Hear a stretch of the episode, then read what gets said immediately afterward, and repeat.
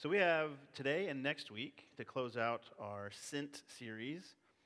We've been going through the first part of Acts as the church is, is expanding, and God is doing some really special things that uh, He's still able to do today, and sometimes does them in different places. Uh, but just some special manifestations of His Spirit in the in the beginning of, of the church as the the church is multiplying rapidly in the early days since Jesus has gone to be um, with the Father and has sent the Holy Spirit. And so we've just kind of been looking at what that means uh, that we're sent, and we're sent in different ways and for different reasons.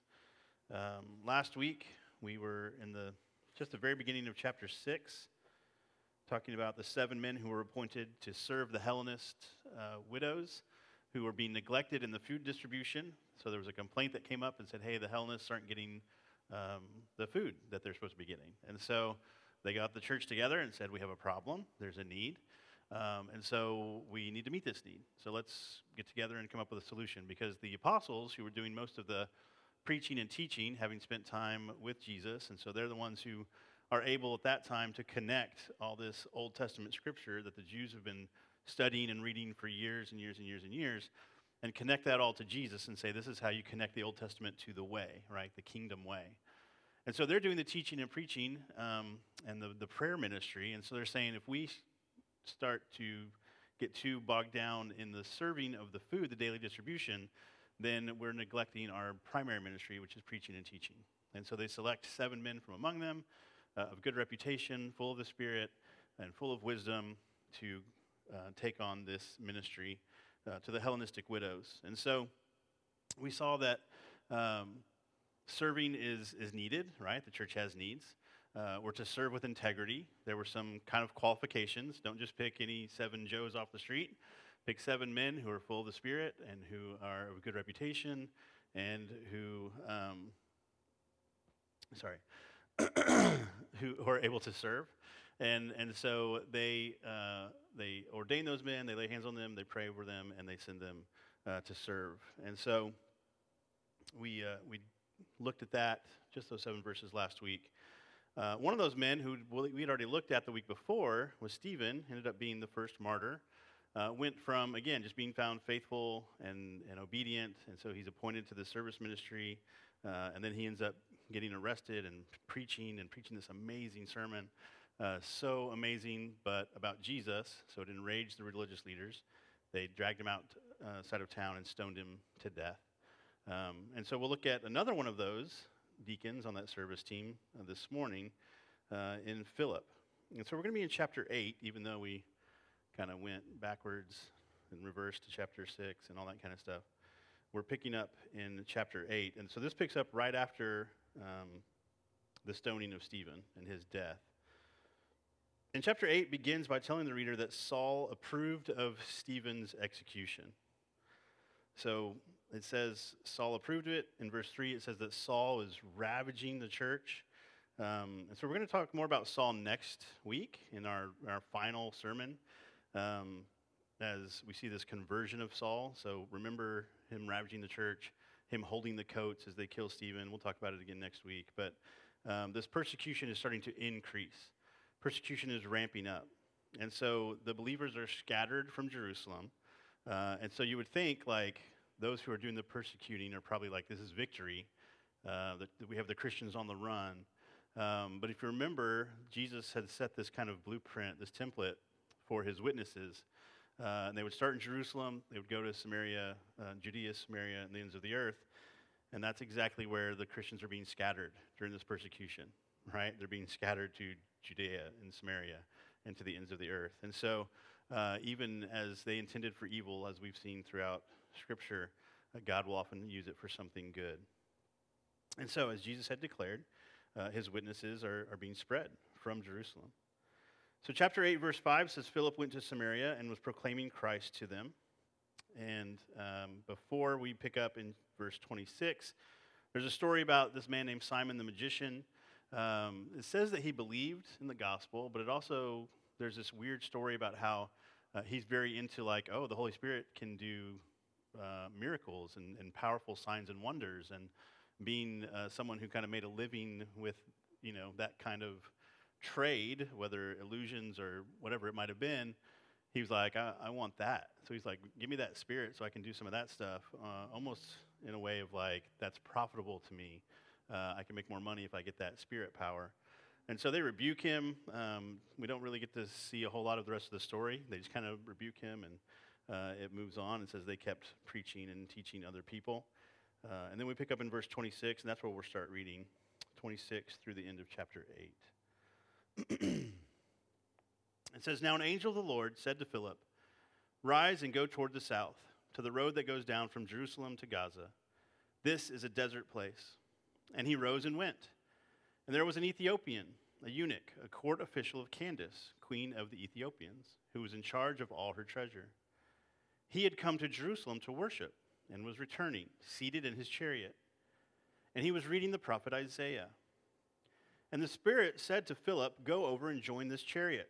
So Philip ran to him and heard him reading Isaiah the prophet and asked, Do you understand what you are reading? And he said, How can I unless someone guides me? and he invited Philip to come up and sit with him.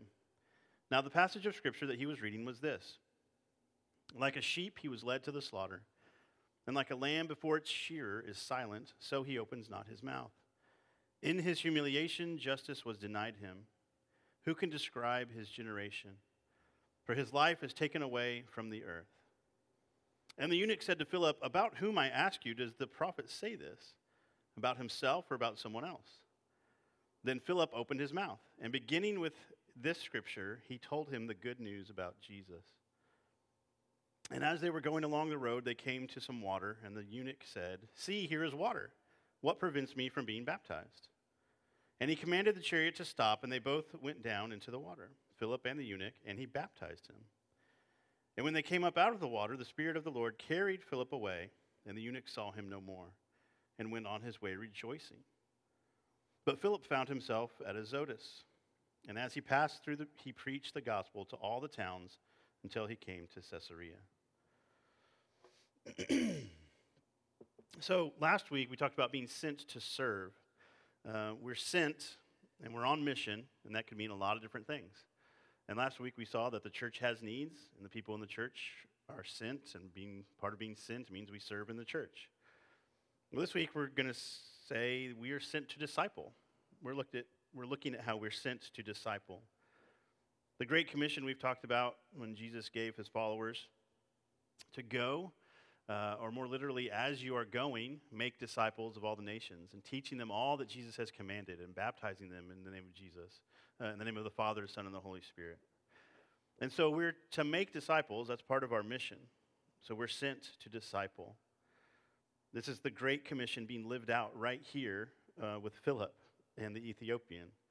This is for every believer. It's not just for the 12 disciples, it's not just for professional ministers.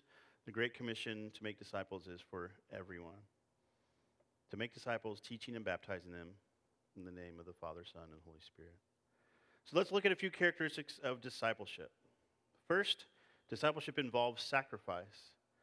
Discipleship involves sacrifice. Philip has already exhibited this in the fact that his following of Jesus has resulted in him being scattered from home. He was faithfully serving, he was found to be full of the Spirit and full of wisdom, right? Uh, and so he was of good reputation, just being a good Christian person. He's called into ministry there. He starts serving the Hellenistic widows. He eventually finds himself in this teaching and preaching role, um, and he's scattered from home because of the persecution. Now, he could have, once he is displaced from home, he could have, out of fear, just kind of huddled up. He could have just stayed where he was, not caused a stir. He could have stopped preaching and proclaiming the name of Jesus, which is what uh, the persecutors wanted them to do. But he's a man full of the Spirit, remember? or he wouldn't have been selected to serve the widows back in chapter 6. So, being an obedient, faithful believer who is full of the Spirit and, and bearing the fruit of the Spirit, he finds himself then spreading the good news of Jesus wherever he goes. He takes this opportunity to live out what Jesus has said the blueprint of you'll be my witnesses, not just here, but in Judea, Samaria, and the ends of the earth. So he finds himself in Samaria and he proclaims the name of Jesus. And I have a little map that shows us to show kind of this sacrifice um, to show that he didn't just run and say, okay, well, I'm hiding out. I'll proclaim the name of Jesus while I'm here. But as we'll see, he starts here. He gets scattered up to Samaria, whether it was this town known as Samaria or just the region. It's up here. The Spirit tells him then to go south to the road to Gaza. And this is where he's going to meet the Ethiopian, right? And then after he ministers to the Ethiopian, it says the Spirit like zaps him away, kind of, uh, and he finds himself in Azotus. And then it says he went on to Caesarea. And so, again, this isn't just like, well, he scattered out of necessity and just kind of stayed put for security and safety. I mean, he's traveling quite a bit in following the Spirit to where the Spirit leads, uh, sacrificing, again, his will, his ambition, his goals to what the Spirit wants him to do. And it's in this sensitivity to the Spirit, again, he's sent south from Samaria toward Gaza. This is where he encounters the eunuch. the Ethiopian eunuch here is a, a God-fearer. Um, being Ethiopian, he would be a Gentile. He's not Jewish by race.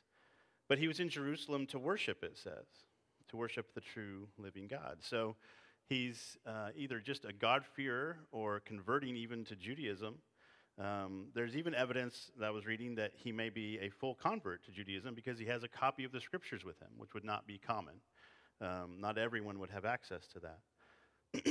so he could be a full convert to Judaism, studying the Old Testament, right? Studying the prophets. Uh, and he's reading out loud to himself. He's not reading to anyone else. This was just kind of how they did it. If they were reading, they would read out loud. And so Philip hears him, but he also hears the Spirit. The Spirit tells him to go join the Ethiopian's chariot. He ends up uh, going for a ride, right? Because they're talking, and so you think, oh, he just stopped and he's talking to him. But it says uh, he orders the Spirit, to, I mean, the chariot to stop, right? We also read that Philip ran to catch him, right? So the, the, the chariot is kind of on the move, and Philip's having to, uh, to catch up and be a part of it. Then he ends up going for a ride with this guy. Um, again, this is not Philip's plan. He's just being obedient to the Spirit. Um, so just a simple sacrifice here of my day doesn't belong to me. It belongs to where the Lord is leading me.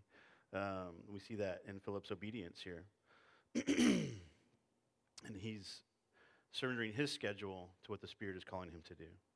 Um, and we see this is what the Spirit wants for both of these men, right? This is a divine encounter that the Spirit has uh, brought Philip into the Ethiopian's life to help teach and explain the scriptures to him. So, Philip is showing us that discipleship or following Jesus and being available to disciple others means stepping into someone else's story, stepping into someone else's life, even for just a moment or just um, however long the Spirit determines amount of time. This is, again, a great picture, as we talk about all the time, of sacrificing our goals, our dreams, our ambitions, our plans for the sake of living out the Great Commission.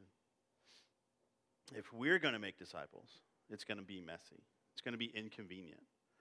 First of all, we're imperfect, right? Before you add anybody else to the equation, uh, even in Christ, I'm still imperfect. I still have a flesh. I still mess up. I still make mistakes. I still fail. So it's messy already. And then we're going to say, go encounter someone else, right? And go step into their story, invite them into your life, and walk and step into their life for a little bit. This is discipleship. So you have messy, broken person one and messy, broken person two getting together. There's potential for just all kinds of mess and brokenness, right?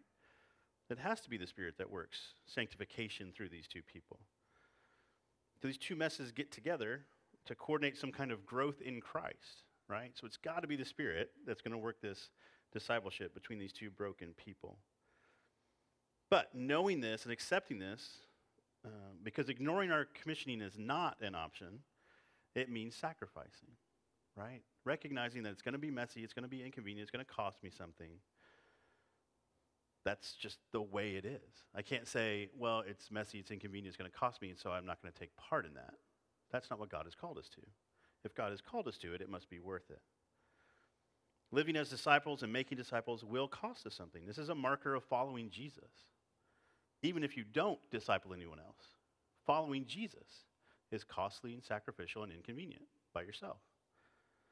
So I think sometimes we get frustrated because we think I can manage the Christian life to a point where it's convenient for me and pleasant and comfortable for me which probably isn't really what the Spirit has called you to as an individual.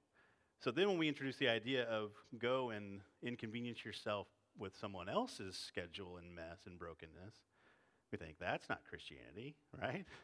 My Christianity is safe and convenient and comfortable. But it's not what God has called us to.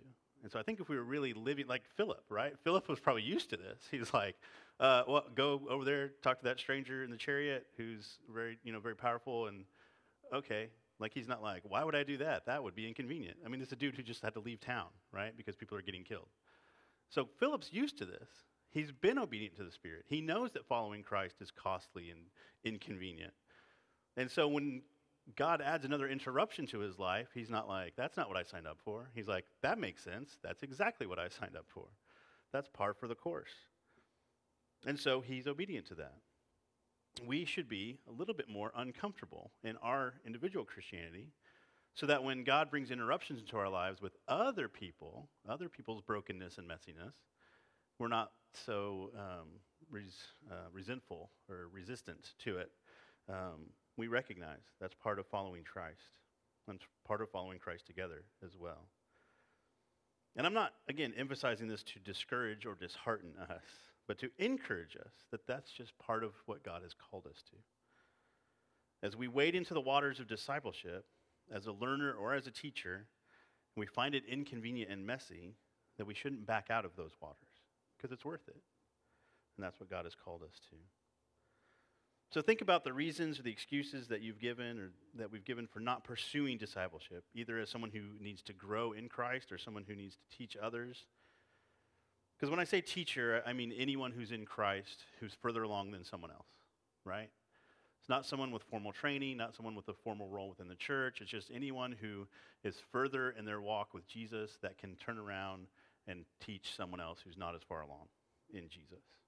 That's a teacher even if you just have come to Christ by faith, you know enough to tell someone else how to come to Christ by faith. That's discipleship, even in that little slice of Christianity. So we should view the sacrifices of discipleship then as investments in future disciples. These inconveniences, these interruptions, the messiness, the brokenness of discipleship, of stepping into someone else's life, into their story, and letting it kind of interrupt your life, your story. It's an investment in future disciples. If we want to invest in others and grow in Christ ourselves, though, we don't need um, to simply, sorry, lost my place there, uh, simply recognize sacrifice. We need to listen. Discipleship involves listening. We saw in this passage that Philip gets to teach the Ethiopian because Philip listened to the Spirit, who told him to rise and go and to join the chariot. He's able to explain the scriptures to the Ethiopian because Philip has listened to the apostles' teaching. He's listened to the Word of God. He's listened to people explain this is how the Old Testament points to Jesus. And so, if he hadn't listened, he wouldn't be able to teach others. The entire blueprint for discipleship that Paul gives us in 2 Timothy 2 2 hinges on listening. 2 Timothy 2 2 says, And what you have heard from me in the presence of many witnesses, entrust to faithful men who will be able to teach others also. So we always like to say there are four generations of disciples in this passage.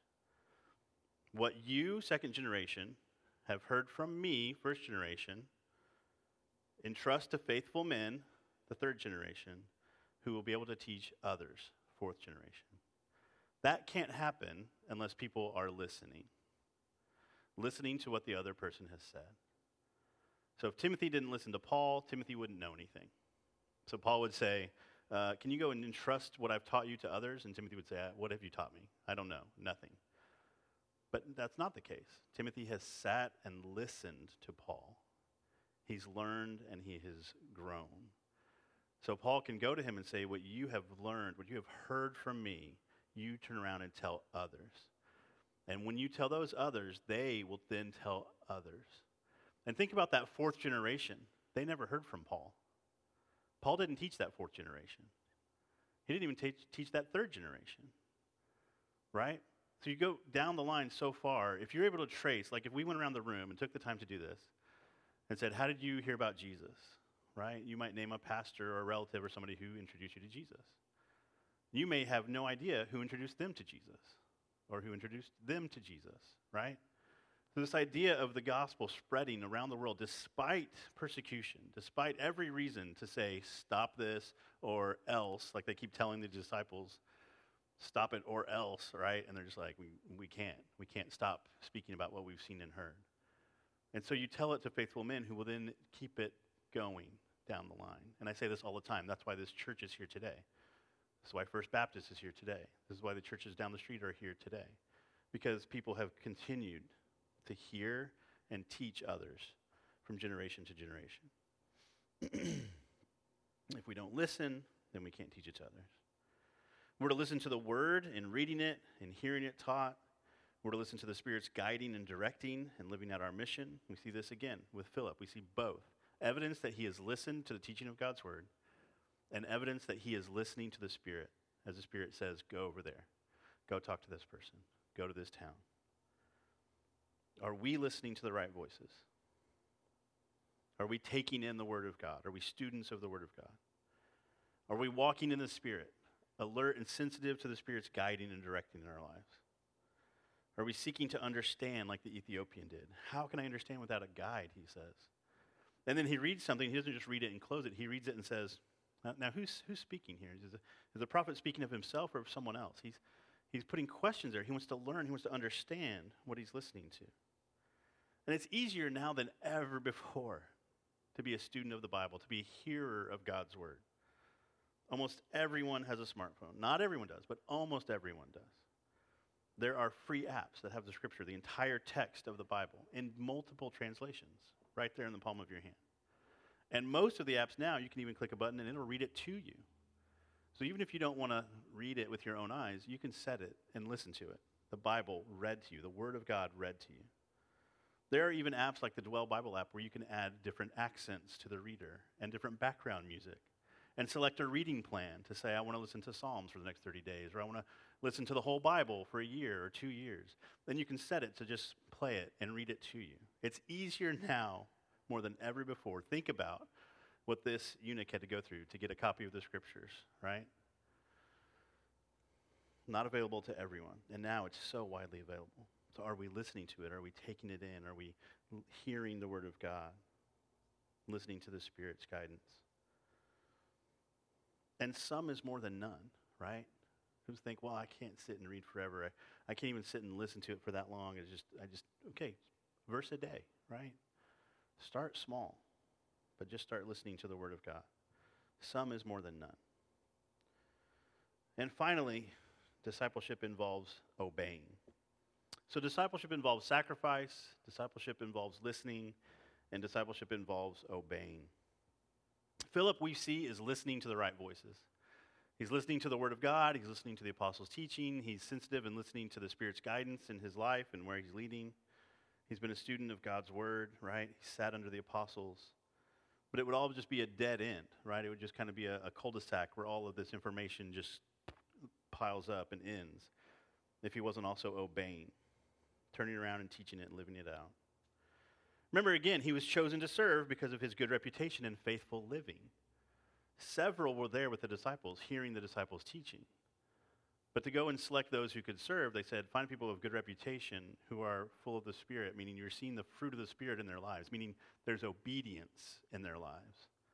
Not just an audience, not just whoever's here every Sunday or whatever time they're gathered, but those who are living out their faith, or obedient to what God's word has declared.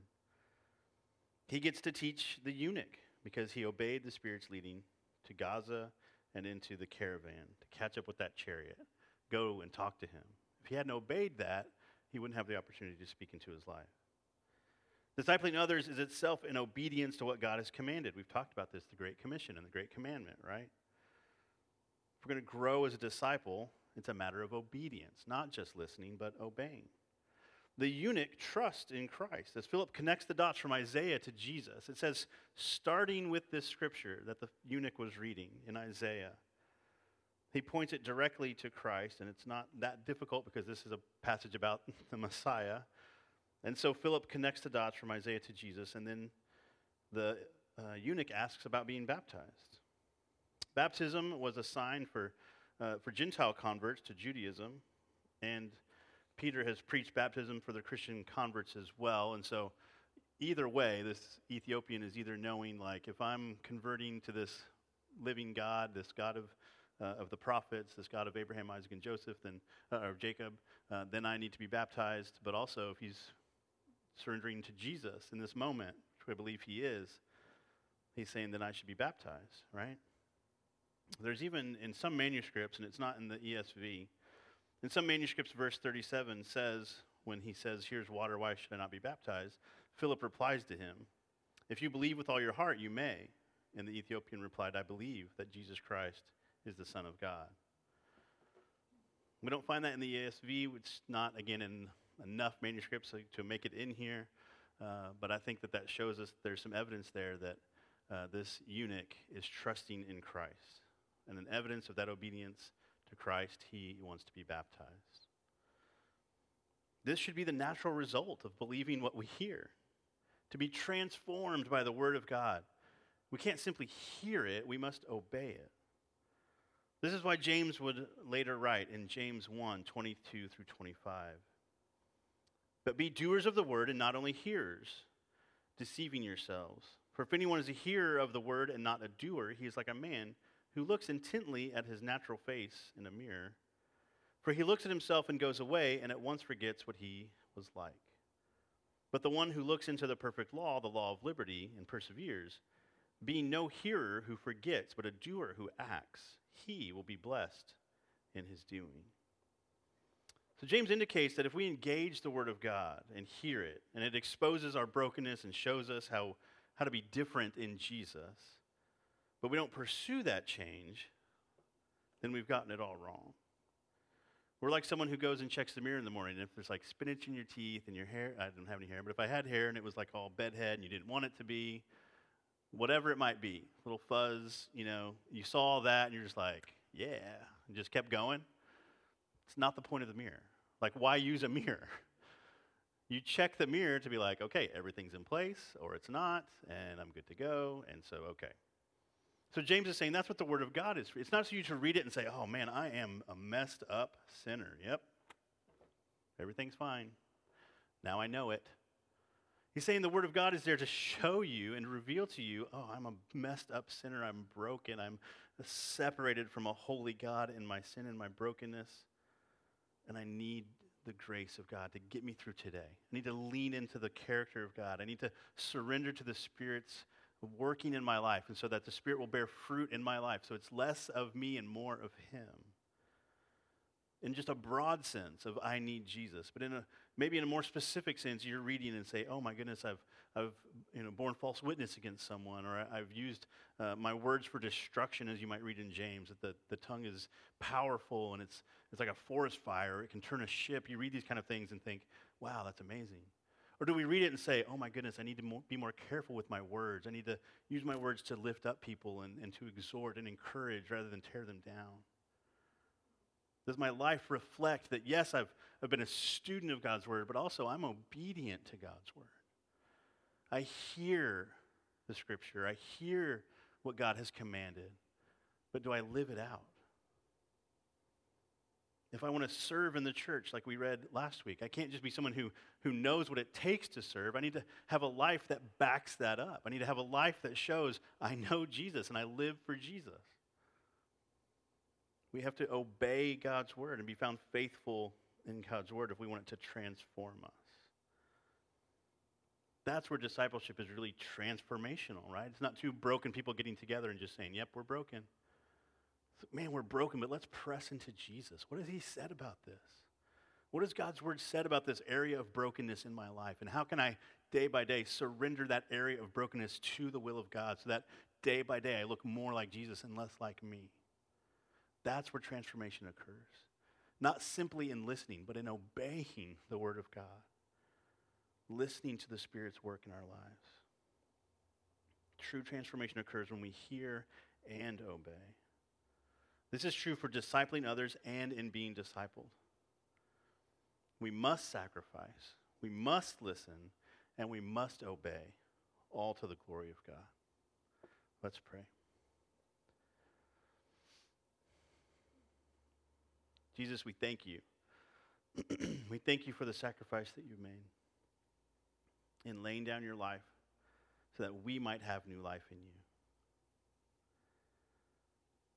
Jesus, for showing us that, that a life in you, it, it is abundant, it is fulfilling, it leads to glory for all eternity, and yet, as we walk this earth, it is a life uh, often of sacrifice and of suffering. And God, you have not called us to sacrifice and suffering uh, as just a way to punish us, but a way for us to become more like Jesus. That we may suffer well by faith. That trials and tragedies might, again, turn us more to you. That we might press into you, cling to you all the more tightly. God, I pray that as, as we seek to, uh, to live for you, we would understand that living for you means it's going to cost us something. Living for you means that we need to find others who are far from you, who are not as far along in their faith walk as we are, and sharing our life with them, stepping into their brokenness, being vulnerable with our brokenness, and yet in a, in a Christward manner, that we would uh, move forward, uh, trudgingly so, God, as it may be. It might cost us, it might be messy, it might be inconvenient, and yet, if that is the mission that you've called us to with our lives, there is no greater purpose for us. There is no appointment or goal, milestone in our lives that is greater than the commissioning that you've called us to, Lord. So I pray that as, as we find ourselves inconvenienced and uncomfortable by your will in our lives, that we would be convicted of that quickly, that we would just surrender that quickly, that we'd be like uh, Philip that we read about today, who is just sent by you. He, he understands the assignment. God, you've sent me. I'm on mission for you. Oh, you sent me here. Okay. Spirit, go over here. Okay. Talk to this person. I will. Get on this chariot that's going somewhere else. Okay, I'll do that. Because that's the mission. That's the calling on his life. So, God, may we be found faithful to surrender our plans, our hopes, our dreams that they would all fall under the umbrella of your mission in our lives. Help us to see, God, that you, you have given us more information than someone else might have about you. We may not know as much as we want to. We may not know as the person next to us. But God, we know enough about you to share you with someone else. God, may we continue to grow in our knowledge of Christ as we continue to listen to your word and obey your word, that you'd give us more opportunity to share your word and bring others along, that they might also become part of the family of God just as we are.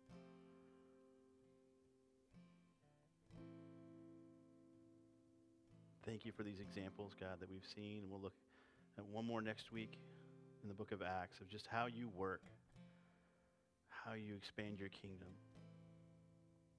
how, for whatever reason, you have chosen to use the broken and the messy people, the church, to advance your kingdom. And let it be true of us, Lord. In Jesus' name we pray. Amen.